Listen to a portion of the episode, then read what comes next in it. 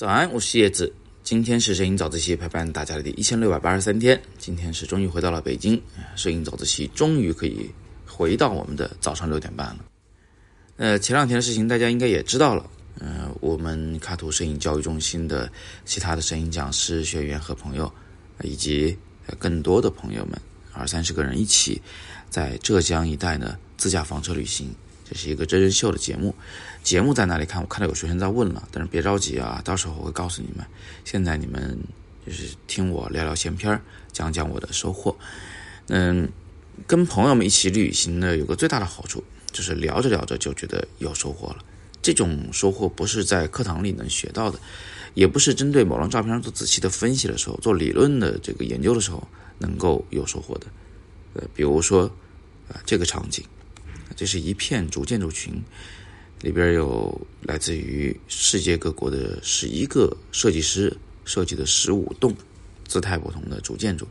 有的主建筑呢，它里边有钢筋水泥；有的主建筑里边的整个这个龙骨都是由竹子做成的；有的呢，你像这个啊，远处那个里边就是土坯的那种墙体，外围是竹子的外观，非常的不一样。呃，这种东西它既有设计感，有新鲜感，又能够跟当地的这村落进行融合，并不觉得突兀，是非常优秀的设计作品。我非常喜欢现在远一点的那栋建筑，它的名字就叫做青年旅社。那但是它这个房子啊，嗯，我们先抛开外围不讲，就讲里边，它中间特别像是一棵大树的树干。然后挂着外边那几个白的，远远的看就是挂在树干上的虫茧，大家应该有见过，对不对？白白的，里边有个小圆孔，虫子可以从里面爬出来。那不管你喜不喜欢虫子，总而言之，这个画面就让我们想到这个，嗯，它很有一种新鲜感。呃，那个白的远看就知道一定是住人的。我当时就猜那是一间间的卧室啊，果然。是住人的，是睡觉的，但是不是卧室，就是睡觉的一张床。这个中间呢，我猜啊没进去，但是我猜它应该是个旋转楼梯啊，这么走上去，高低有错落。每个人睡的那个床铺在不同的高低的位置上，中间一个部分呢，当地人介绍是一个大客厅啊，大家可以在那里聊天，是很像青年旅社呀。青年旅社就像是每个人有一张床是吧，有一个自己的小间。但是共用一个客厅，这不是就很像虫子在一棵大树上，每个人有自己的一张小床，但是中间有个大客厅嘛，是吧？中间是公共活动空间。哎呀，这个比喻真的是非常非常的好，而且修出来也非常的漂亮，住在里面想必也非常有新鲜感。而且日落的时候呢，你就可以睡觉了；日出的时候呢，一晒到你的那个白白的那个棚上啊，想必就会蛮刺眼。能享受到太阳晒屁股把你唤醒的那个自然醒的过程，对，肯定很舒服。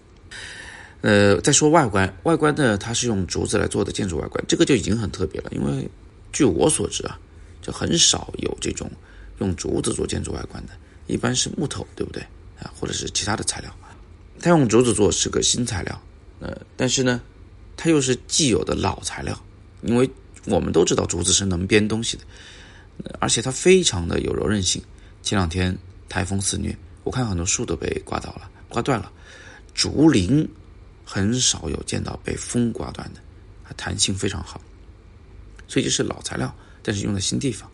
那么还有啊，就是整个外观，这两栋是参照了那个当地一个特产，产青瓷啊，青瓷的那个瓷器的外观。你看这栋建筑啊。它已经完全不是我们印象中的建筑的样子，但是它又那么的合理。它中间有一棵大树啊，木头，然后旁边挂着一圈虫的茧，然后再往外呢，是有这个竹子做的外观，然后又模仿的青瓷的这种形态。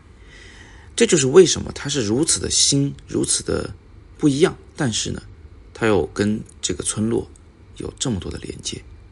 它的每一个取材几乎都是这个村庄里常见的食物，这种手法呢，我们管它叫做旧元素的新组合。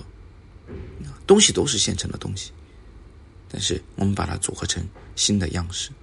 这种手法在设计里也常常会用，在摄影里也常常会用。我看网上有很多创意摄影作品，也是这样子，把背景换到意想不到的背景，啊，把这个道具换成意想不到的道具，把服装换成意想不到的服装。但是呢，它不是专门只为了创新，只为了给你一个视觉上的刺激。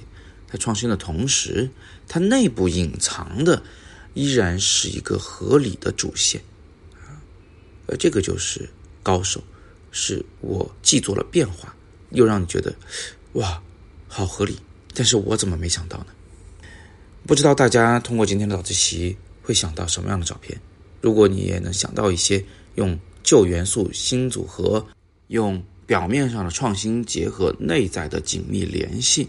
所拍出来的这种画面呢，欢迎你在底部留言，跟大家一起来分享。那今天我就讲到这里，嗓子有点沙哑，希望明天呢能恢复一些。更多声音好课依然是在阅读原文中。今天是声音早自习陪伴大家的一千六百八十三天，我是叶子，每天早上六点半，微信公众号“摄影早自习”，不见不散。